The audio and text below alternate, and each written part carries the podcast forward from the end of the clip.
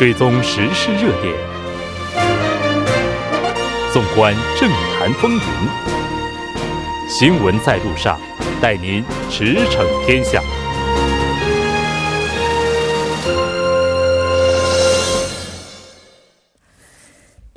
了解最新热点焦点，锁定调频一零点三新闻在路上。接下来的半个小时将为您带来此时此刻主要新闻聚焦分析以及百家谈。广告过后马上回来。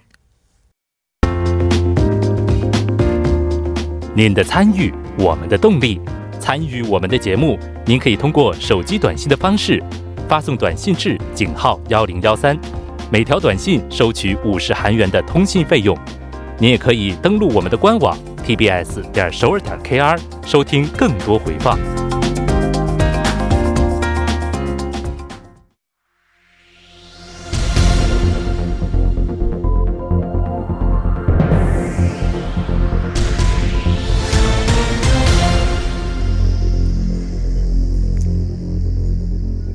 此时此刻，主要新闻。接下来把时间交给新闻播报员司空宽叔，我们稍后再见。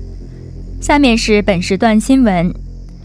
美国国务院东亚太事务助理国务卿马克纳珀就日益激化的韩日矛盾表示，美国将继续参与相关问题，已经做好准备促进韩日两国之间的对话。他在以韩日贸易纷争为主题在华盛顿举行的研讨会上表示。希望韩国和日本能够找到解决问题的方法，相信可以找到突破口。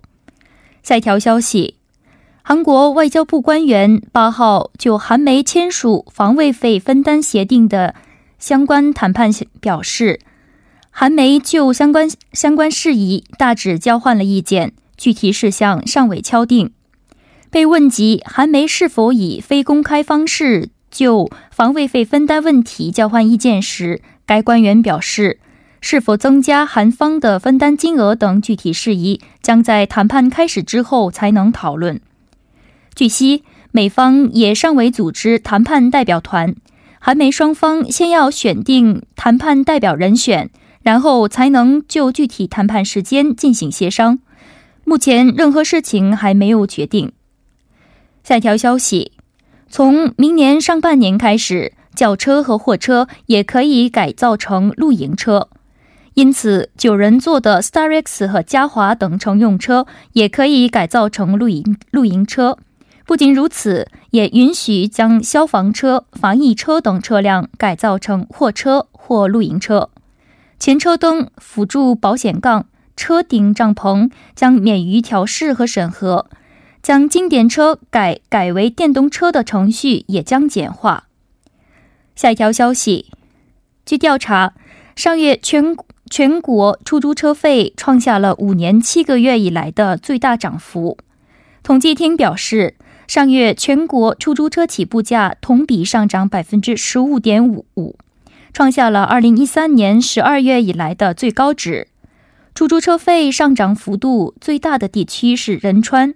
仁川的出租车起步价从今年三月三月的三千韩元上涨到了三千八百韩元。以上就是本时段新闻。接下来马上为您带来我们今天这一时段的聚焦分析。那我们看到目前呢，舆论有批判的声音啊，说韩日军情保护协定是密室操作，也是引发了相当大的争议。接下来我们马上就请出来自呼吸大学教养学习国际政治学的全嘉林教授来和大家进行详细的解析。全教授你好，哎，你好。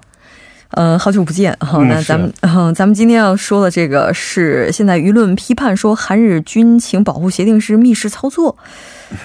首先，还是需要先介绍一下这个协定它的内容以及签署当时的背景是怎样的。嗯，就就是这样了，就是说名称是军事情报保护协定。呃，这里头那个“保护”这个词比较重要了，就是行呃一定要有有机密的东西，而且是这些机密呢不能泄露到那个第三国。啊，所以这个英文简简称是那个 g s o m i 啊，呃，韩国呢，现在为止大概有三十多个国家签好这个 g s o m i 啊，就是军军事那个情报保护协议的。呃，这个其实是这个谈 g s o m i 的时候，呃，这个历史算是比较长了，因为什么呢？就是说，已经八九年的时候，就是说三十年前吧，嗯，呃，卢泰愚政权的时候，韩方向那个日方要求要签这个呃军事保护协定了，呃，军情保护协定，但是呢，那时候日本就是没有回应，所以呢，一直就没有谈成，呃，然后到那个呃。李明博时代的时候，一二年的时候，就是说差不多都说好了，但是呢，那时候就是民众觉得有点反对啊。那时候有有两种争议了，就是一是那个秘密的呃这种协议啊不公开啊有这样的争议，另外一个呢，因为是这个性质是军事方面的嘛，所以一般来讲的话，一般都不公开。因为韩国国内没有相关的法律，所以这个应应不应该通过国会的批准才可以，呃，这个通过，呃，才可以那个签署呢？就是有这方面的问题呢，就是一直争争论不断的。嗯。但是呢，那个过了几年之后呢，就是说一六年的时候，呃，就是朴槿惠时期呢，就是跟日本签好了，十一月份二十一月二十三号的时候签好了那个军情那个保护协议。军情保护协议呢，大大致上是，呃，有军事安全方面的机密互相交流的那个事情。因为韩国呢，就是军事二机密或者是三机密来分，呃，分别。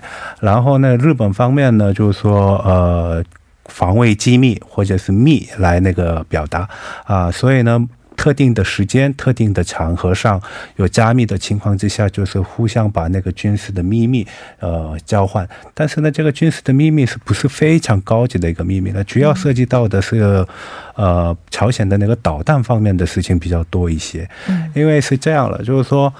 朝鲜方面发射导弹的话，日本的一些我们叫 SIGINT，就是说信号的那个情报，日本是非常优势的。但是呢，他们这个发射的原地，他们就是查不到。那韩国呢，由于那个地利的优势，可以查到，而且韩国呢，就是人呃那个人工情报方面是还是比较有优势了。所以双方就是互为需要的那个原因，就是双方就是呃。一六年的时候就签署那个呃基收米亚了，嗯，这签署肯定是互为需要，所以才能够就是成功的签署哈。对，但问题现在说，哎，密室操作，操作，密室操作有两种说法了，就是说一是相关的法律没有在韩国国内有了，所以呢，就是说国与国之间签署的情况之下，这个要不要通过那个国会的批准？才可以签署，有这样的争议是有的。另外一个呢，就是说，呃，国民感情，就是说韩国和日本之间有历史原因啊，所以呢，就是一直就双方的一些呃协议方面呢，就是说有争论不休的那个情况。比方说那个李明博时期呢，就是说签署的时候差不多都。差不多了，但是呢，就是由于，呃，因为日本那个民主感情的问题，就是说作废。然后呢，就是一六年的时候，就是不朴槿惠时期那个签署的时候呢，呃，前后有很多那个朝鲜的那个挑衅行为。但是呢，你们也知道，就是说。不是有坦河案的事情啊，或者是确顺史的那个什么闺蜜事件啊，这等等，国内的那个证据是呃不太稳定，所以呢，就是说引起了很大的争议。呃，所以人家以为是有那个什么幕后，就是对有这样的一个交易，是不是有这样的？但是呢，按照那个军事方面、安全方面的考虑的话，这个事情呢，一般都不怎么公开的。嗯。就除了这个韩日之间的军情保护协定之外，就韩韩国跟其他国家就签署的这种军事方面的一些，跟那个什么俄罗斯也有啊。嗯，然后当时其实也是没有通过国会啊什么的，对，都没有。都没有通过，所以它跟其他的一些军事协定比起来，其实并没有。因为是日本啊啊，日本是比较特殊的了。对韩国来讲，比方说我们呃跟一些友邦就是进行了很多军事方面的军演啊，但是呢，日本的军机或者是军舰都不能呃越过那个韩国的境内啊。哎呦，因为是有这是不是安全的考虑，就是完全是历史问题或者是民族感情的问题，对。那之前的话，记得当时也是出现过，就是韩国和日本就进行海军的演习，就是就挂这个太阳旗的时候，就韩国就拒绝。呃，是那个太阳旗是那个旭日旗嘛？旭日旗是那个日本的帝国主义行为的时候他们挂起的一个旗啊，啊，所以呢，就是有民族感情上就是很难接受。是，就咱们在这儿等于明确了一件事情，就是从签署的程序上来看，他和韩国跟其他国家签署的军事协定，其实是国那个军事情报保护协定的历史是蛮久的啊，只不过是日本的这个特殊的对象和就是特殊的那个时间啊，还有那个空间所造成的一些呃争论的质疑哈，对。那我们看到目前说，对于军事这个军情保护协定，现在评价也是非常两极化的。呃，会有的，因为是这个难免这个民族感情的问题的，加上了也是加入感情是，而且那个二零一六年的时候，呃，韩国和日本互相交流了，只有一件。这个情报情报的内容，然后一七年的时候有十十十九件了，就是十九个事情。因为一七年的时候，呃，朝鲜方面不是不断的那些核核试验呐，或者是发射导弹啊，有有这样的情况吗？那到一八年的时候有两个事情，然后一九年的时候，呃，今年年初到现在为止，有一共有了四次的见面，四次的交流。嗯，所以按那个数量。啊，或者是分量，对韩国的需求跟对日本的需求来讲，啊，这个需要需要这个意意义上，就是说有很多人的争议。但是呢，这个呃，就是情报保护协协议啊，协定啊，就是不管是那个韩日之间的关系，这。毕竟是那个韩美日同盟或者是友邦之间的军事安全方面的一部分，所以呢，就是说，比起一般老百姓了解的问题啊，问题的那些重要性来讲的话，还是呃内容比较丰富一点了。嗯嗯，就我们看到有人就说了，就像刚刚全教授您提到的，就是韩日之间有这个协定，但交换的这样的信息也并不多，所以觉得没什么用。然后军方给出来另外一个说法，说这个协定是大体上有用的，因为日方就说分析情报的能力也是很高的。交流的内容不多，不代表。呃，不需要，但是呢，就是说，主要是韩方要的跟日方要的，有时不是很对称的啊。啊，比方说，我们要的是，也许是窃听的消息，或者是卫星拍摄的那些照片啦，这样的东西。因为人工情报，韩国是绝对优势的嘛，就是说很多脱北者啊，或者是呃，或者是有有军事方面的交流嘛，所以有这样的情况。嗯。那韩国现在在这边，就是国内一直是在非常热烈的去讨论到底要不要续签。日本方面呢？日本方面是没有一种表态了，他。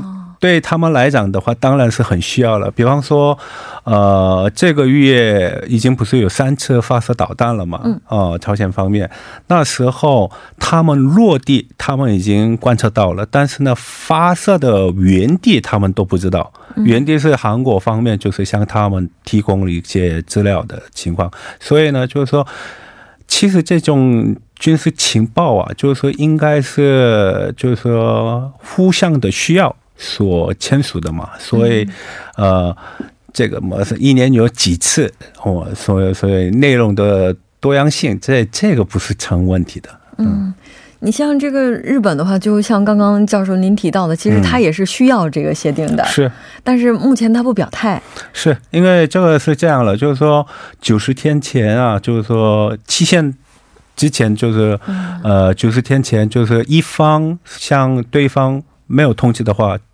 自动延长的。嗯，这是一年签一次的啊，所以双方没有表态的话，自动延长。那么二十四号不是要有到期了嘛？嗯，但是呢，韩国方面虽然有争议，但是日本方面也没有什么表态，所以我估计呢，这个军事情报协议方面啊，就是说延长是没有问题的啊。嗯，那像日本的话，这段时间不表态的话，是不是还有其他的一个原因？就是因为。跟韩日之间这个贸易纠纷，然后不断的没有了。就是说，导弹有导弹的一个特点，就是说你没有观测到那个发射的原地的话，那等于说你就失去了什么三分钟、五分钟、十分钟的时间啊。落地观测到的是其实是不是很重要？它的长呃距离啊，或者是这样的东西。但是呢，原地哪里发射，这样才可以反击嘛。所以军事来讲的话，就是原地比较重要。但是呢，对韩国来讲的话，到底什么样类型的，它能飞到什么程度的，它带。带的一些弹头的那个重量啊，这个轨道啊，这这个消息就是就对韩国来讲也是需要的，所以啊，就您觉得它跟贸易战是两码事儿，应该单独的来跟贸易没有关系的啊。那美国国务院相关人士在七号就当地时间啊，也是就这个韩日军情协定发表了立场。是因为美国来讲的话，这个吉索米亚可能不希望就是周飞，因为是呃吉索米亚。通过据说米尔观测到的一些弹道导弹的一些消息或者是情报，对美国的那个呃导弹防卫系统来讲的话是极关重要的事情。呃，比方说这样了，就是说在韩国能观测到的话，那原地也知道，而且那个发射的轨迹也比较容易跟踪啊。但是呢，就是说飞飞了怎么五分钟、十分钟之后你观测到的话，反应过来的话，这需要一。一定的难度了，所以有这样的问题。所以，呃，中国人当然是很不希望就是韩国部署那个沙德，但是沙德部署的原因也在这里了。嗯，就是从源头对它进行观察，对，这样才可以那个开始到最终那个地方都可以观测到嘛。嗯，是的。那个像美国，就是应该说，就像您提到的，也是希望这个军情协定能够继续签。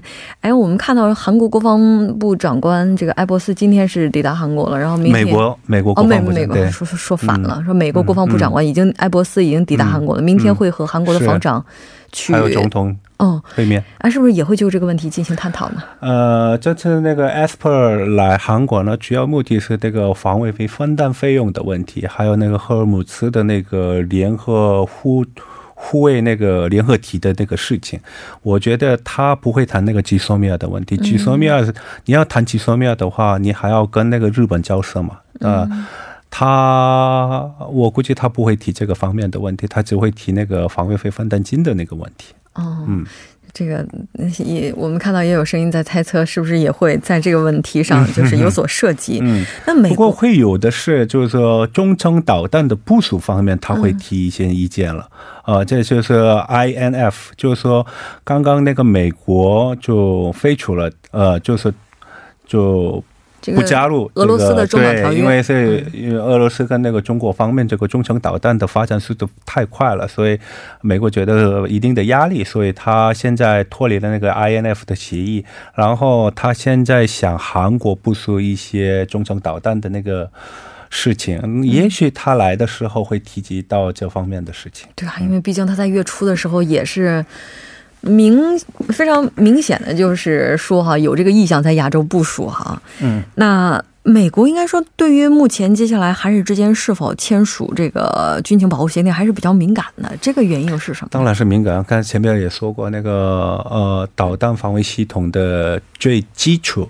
是找出那个原发射地，原发射地呢，就是说在韩国观测的比较容易，因为地球是圆的嘛，你发射的时候，那这个呃雷达波呢就是直线的，所以达到一定程度的时候呢，就是观测不到，所以原地的那个发现是非常至关重要的，对，嗯。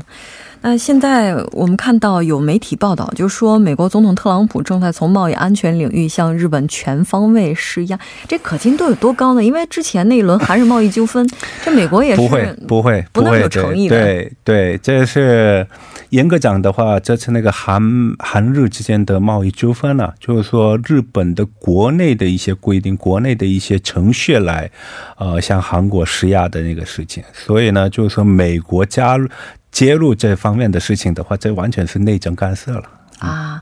那也就是说，这个相关的报道可能也就是提了这么一嘴，要么就是虚假报道。嗯，虚假报道是不 不可能，就是但是呢，这个现在的严重事情的严重性比较重，所以呢，韩方一直提及这方面的事情，所以希望是美国揭露这方面的事情。但是我觉得美国不会揭露到这这里了。嗯，就有可能只是嘴上说一说，说将会对日本施压，但实际不采取行动。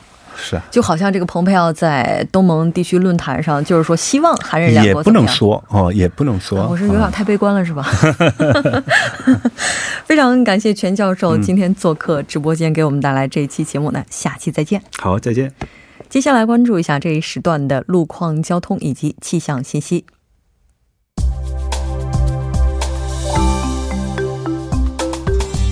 大家晚上好，这里依然是由连燕为大家带来路况与天气信息。现在是晚间七点五十一分，我们来关注一下目前路面上的情况。西部干线道路安阳方向阳平桥至木洞桥路段一车道上发生故障的车辆已经得到妥善处理，该路段比较畅通。青潭大桥方向青潭南端至青潭北端路段三车道上已经施工完毕，该路段也是比较畅通的。首尔外部循环高速公路日山至板桥路段。市新收费站自动缴费专用车道上正在进行道路设施维修的作业，请各位途经的车主们谨慎驾驶。西部干线道路安阳方向阳平桥至木洞桥路段一车道上有辆汽车发生了故障，请后方车主们安全驾驶。好的，了解一下明天的天气情况。气象台于今天上午十一点发布，全国大部分地区有高温橙色预警。明天受到北太平洋高气压的影响，首尔和仁川京畿道地区会有。强风伴有雷阵雨天气，早间西海岸地区将会出现大雾天气，能见度低。东海岸和内陆地区白天气温高达三十五度，高温持续，空气潮湿，夜间的最低气温也是高达二十六度。请各位听众朋友们做好防暑措施，注意健康管理。出门前要及时关注天气预报，提前做好预防准备。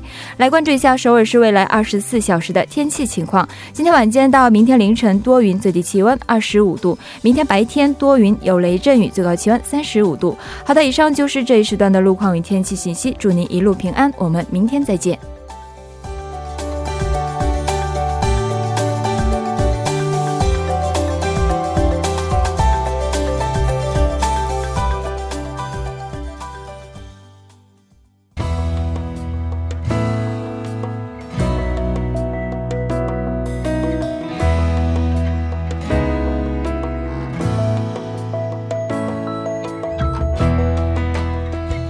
纪念慰安妇受害者的和平少女像，在参加日本爱知县国际艺术节仅三天后，于本月四日被叫停。这一举措呢，不仅仅在韩国引起了极大的反响，在国际社会上，包括在日本国内，也引来了一片批判之声。要求日本撤回叫停令的国际请愿网站上已经有两万五千多人声援。另外，我是少女像的国际应援活动也在社交网站上悄然掀起。支持者们摆出少女像姿势，坐在椅子上，空出旁边的位置拍照之后上传到自己的社交网站。日本媒体也评论称，少女像展出的取消让社会自由受到威胁。政治与艺术，大家怎么看？我们来听一听。听众朋友，大家好，我是李松顺。第四届爱之艺术节的表达的不自由展区，因设置和平少女像而接连收到恐吓邮件，最终只展出三天，被日本政府叫停。这让各国艺术家和网友发起模仿少女像活动，以此表示抗议。日本政府拿恐吓邮件为由，让少女像撤展，这简直是掩耳盗铃的行为。德国之所以能够成为欧洲的领导国家，是因为他们懂得认错、真心悔改，并对自己的错误负责到底。而日本政府却以自身的地位和权力蒙蔽自己的错误。日本政府的撤展令告诉我们，日本要规避自己的责任，而且他们的这些行动是与时代背道而驰的行为。模仿少女像活动不仅是要争取表达自由的挣扎。更是呼吁日本政府从过去军国主义思维枷锁中摆脱出来的无声的呐喊。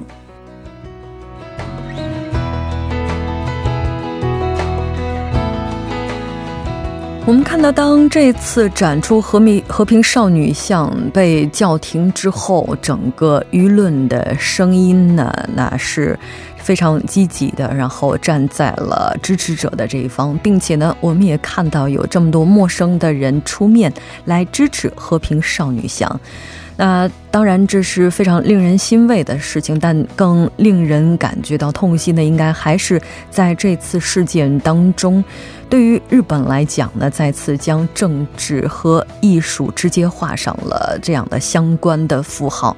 那我们也希望政治的能够归政治，艺术的能够归艺术。今天的节目就是这一些了。栏目监制韩道润，责任编辑董爱颖、张一娜。感谢您的收听，我们明晚同一时间新闻在路上依然邀您同行。我是木真。